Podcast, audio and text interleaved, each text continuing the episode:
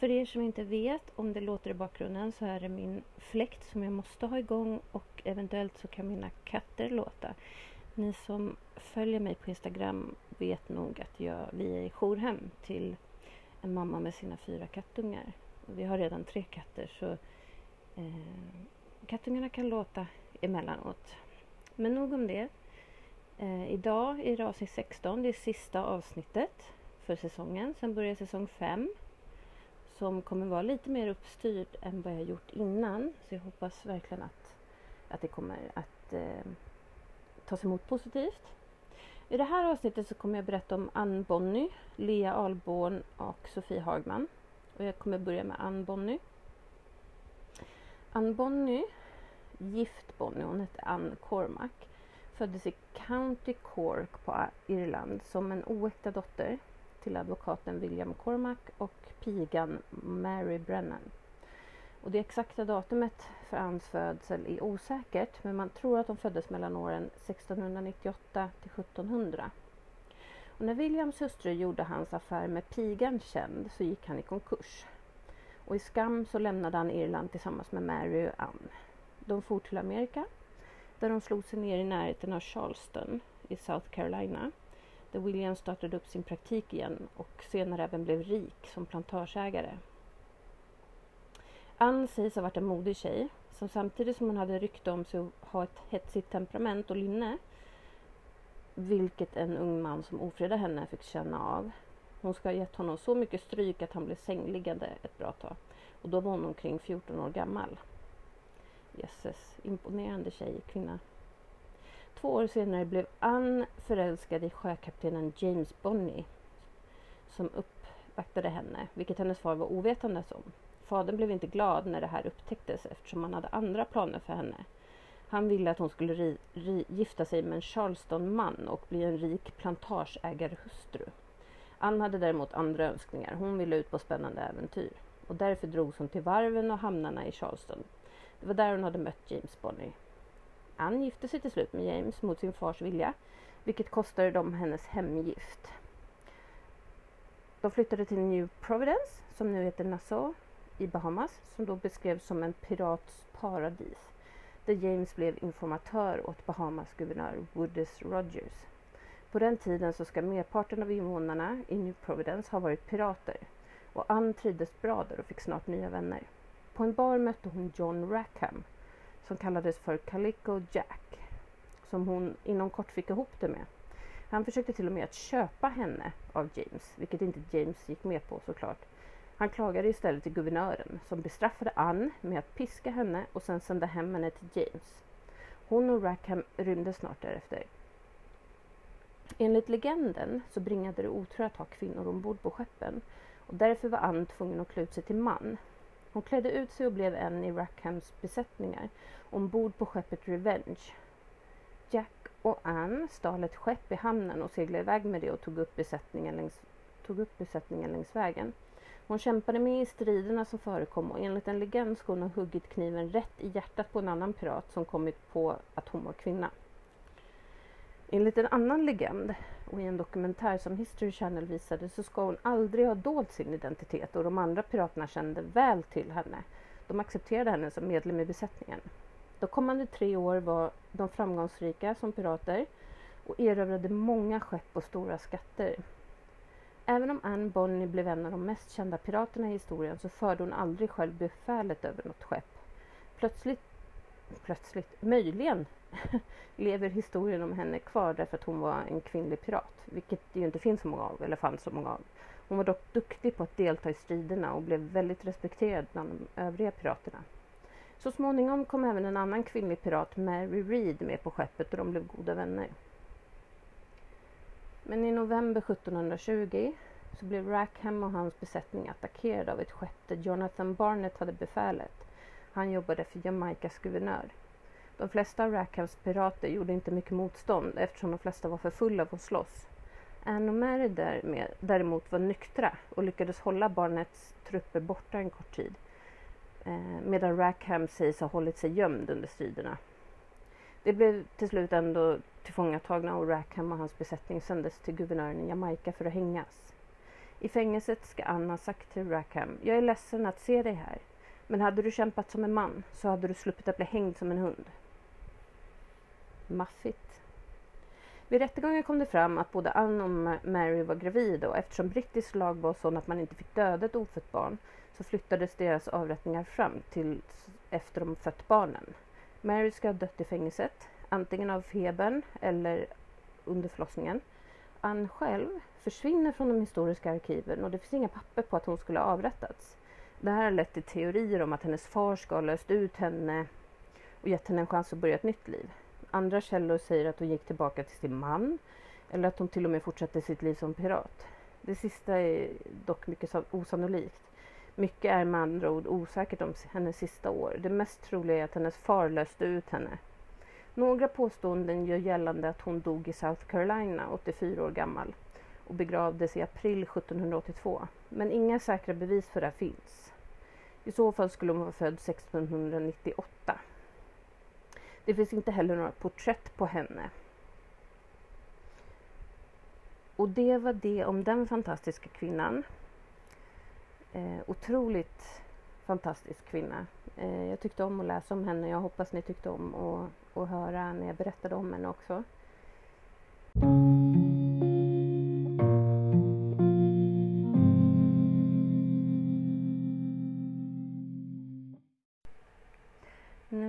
Fortsätta och berätta om Lea Alborn.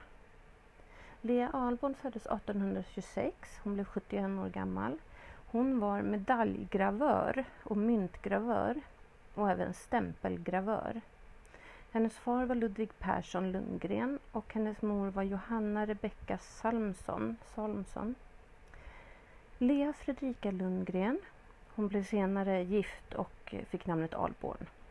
Så föddes Lea Fredrika Lundgren. Hon föddes i Stockholm i februari 1826 som dotter till den kungliga medaljgravören Ludvig Persson Lundgren och Johanna Rebecka Salmson. Utbildning i Sverige som hon fick var först en grundläggande utbildning vid sin far Ludvig som var medaljgravör vid det kungliga myntkabinettet i Stockholm.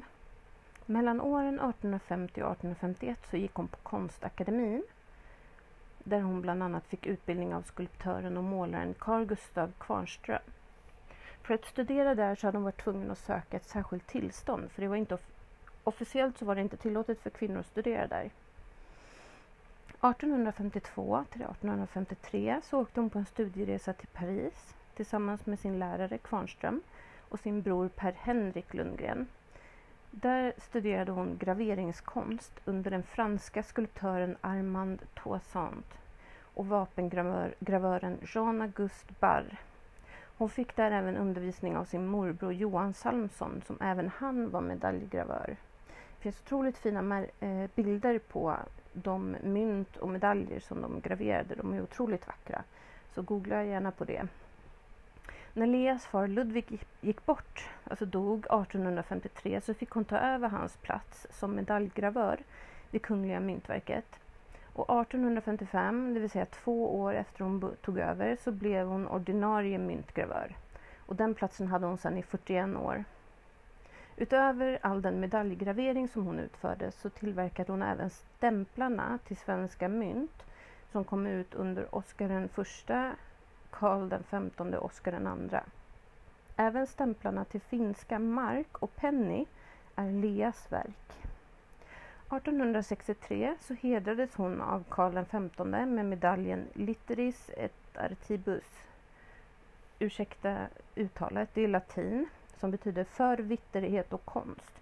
Det är en svensk kunglig medalj som utdelas till framstående konstnärer. 1883 så hedrades hon av regeringen med deras belöningsmedalj Illis quorum meruere labores, eh, latin åt dem vars gärningar gör dem förtjänta av det. Det ges till personer som gjort framstående insatser för bland annat kultur och vetenskap. Och den 23 april 1854 så gifte sig Lea, när hon var 28 år gammal, med den tyska bildhuggaren. Jag vet inte vad en bildhuggare är. Ni får gärna eh, skriva på Instagram och berätta för mig under något av mina inlägg vad, en bildhuggare är. Karl Henrik Alborn hette han och de fick ba sju barn. Första hette Elin Marta Lovisa. Hon blev bara 22 år gammal. Karl Gustav blev, nu ska vi se, 57 till 32.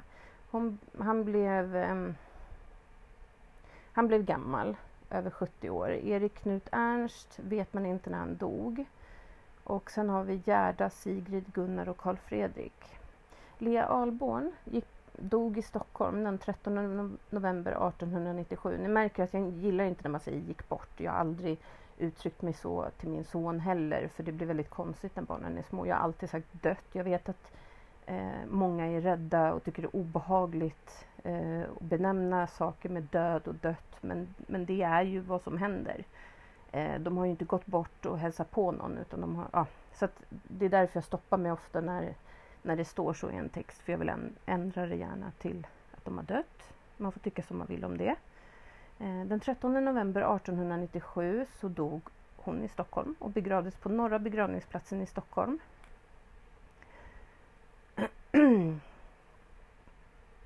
och eh, hon har många utmärkelser eh, och händelser som har hänt i hennes liv. 1850 till 1851 så var hon elev vid Konstakademins läroverk. 1852 till 53 så studerade hon ju vid Toissons ateljé i Paris. 1855 till 1896 som var hon ordinarie myntgravör vid Kungliga myntverket. 1863 hedrad med medaljen Litteris et Artibus. 1881 ledamot av Akademin för de fria konsterna och 1883 hedrad med medaljen Illis Quorum Mereur Labores. Ursäkta uttalet. Men det var om den fantastiska kvinnan. Jag hoppas ni tyckte det var intressant. Jag hade aldrig hört om henne förut. Eh, men det är otroligt vackra mynt och medaljer som hon har gjort. Så in och kolla på det. Så går vi vidare till nästa.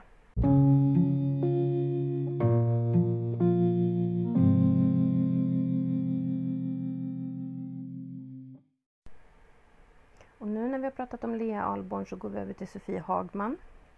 Sofie Hagman levde runt 1758 till 1826. Hon blev alltså 67 år. Det är relativt gammalt för den åldern. Hon var operadansös och mätress till prins Fredrik Adolf. Hennes far var Peter Hagman och mor var Elisabeth Hedman. Anna Stina Sofie Hagman föddes den 31 december 1758 i Eskilstuna, Eskilstuna tänkte jag säga, som dotter till timmermannen Peter Hagman och hans hustru Elisabeth Hedman. Sofie arbetade för att de, ja, jag vet inte om det är hennes namn Sofie Hagman eller Anna-Stina Sofie Hagman, men vi säger Sofie. Hon arbetade i unga år som barnflicka och jungfru. Sen blev hon dansös vid Operan där hon upptäcktes av prins Fredrik Adolf. Då var hon endast omkring 16 år och ska redan ha haft en del eh, sexuella upplevelser bakom sig. Sofie var mellan åren 1775 och 1778 dansös vid Operan i Bollhus, Bollhuset i Stockholm. Bland annat så dansade hon på bal i balletten Aigle, Aigle, Aigle på operascenen den 24 april 1775. Sofie blev Fredrik Adolfs älskarinna mellan 1778 och 1795. Han gav henne ett par rum av sin våning på Stockholms slott till bostad och tog med henne till lust, lustslotten där han, bodde. Mm, olika tidpunkter. När de var vid Tullgarns slott en gång så bjöd han in adelsfamiljerna i grannskapet till slottet, berättar en Ehrensvärd. Berättar att mamsell Hagman var all, alldeles så som ett hovfruntimmer. Hennes konversation var otvungen och behaglig. Hon visade mycket ödmjukhet och respekt men ingen blyghet eller undergivenhet. Damerna visade henne alla aktning och kavaljerna ansåg sig lyckligt lottade om hon pratade eller dansade med dem. Sofie gjorde sig med tiden omtyckt av alla och till och med den gamla kräsna Axel von Fersen upphörde efter en tid att tala elakt om henne och erkände att hon hade intagit alla till sin fördel. Med Fredrik Adolf så fick Sofie dottern Sofia Fredrika. men hon dog kort efter födseln. Och när prinsen var borta och krigade i ryska kriget så passade hon emellertid på att vara otrogen med en ung ståtlig brukspatron som hette Anders Har. Så när Fredrik Adolf kom tillbaka så blev det häftigt uppträde eftersom Sofie var gravid med Anders barn och de ville gifta sig med varandra. Men prinsen ville inte bryta sitt band med Sofie. Så det verkade som att, vad man tror, som att hon stannade kvar hos Fredrik Adolf. Deras förbindelse upplöstes eh, dock efter några år utan några större uppträdanden, kallar man det. Utan några större tjafs gissar jag. Inga dokument pekar på att barnet ska ha överlevt till vuxen ålder. Sofie hittade snart en ny älskare, en berömd fransk sångare och kvinnotjusare. Och de fick också ett barn tillsammans. Efter att han hade tröttnat på henne så reste han till Tyskland. Men hon ville inte släppa honom så hon reste efter honom sägs det. Men hon möttes bara av köld och likgiltighet sägs det. Efter affären med honom så finns det inget bevarat som säger att hon ska inlett något nytt förhållande. Och de sista årtiondena av sitt liv så umgick Sofie i de finaste av kretsar och hade bland annat Johan Tobias Sergel som vän och beundrare. Hon skilde sig från andra mätresser genom att hon aldrig missbrukade sin ställning genom att förse sig med gods och ägodelar. Hon hade i alla fall fått så mycket gåvor och pensioner att hon kunde leva ett gott liv på äldre dagar. Sofie dog 67 år gammal den 6 maj 1826. Och jag vet att det emellanåt blir lite hackigt när jag eh, läs, läser, berättar om de här kvinnorna. Men det är för att eh, texter, när jag har skrivit ihop texterna så kan jag missa vissa, vissa stycken ibland där det kanske borde ha skrivits lite mer omfattande eller liknande. Men ni får stå ut med det. Det här var då det sista säsongsavslutningen av, av eh, säsong 4. Och eh, Säsong 5 börjar snart. Det kommer bestå av två avsnitt. Måndagsavsnitt så är det kvinnors berättelser eller fakta om våld i nära relation. Torsdagar så är det berättar jag om fantastiska kvinnor genom historien som jag tycker att vi borde lägga mycket fokus på. Mycket mer fokus. Eh, så jag hoppas att ni kommer gilla upplägget och det kommer pågå genom hela hösten och fram till julveckan. Sen kommer säsong eh, 5 vara slut och så kommer säsong 6 förhoppningsvis då vara klar och börja direkt efter nyår. Men sköt om er och må väl. Hej så länge!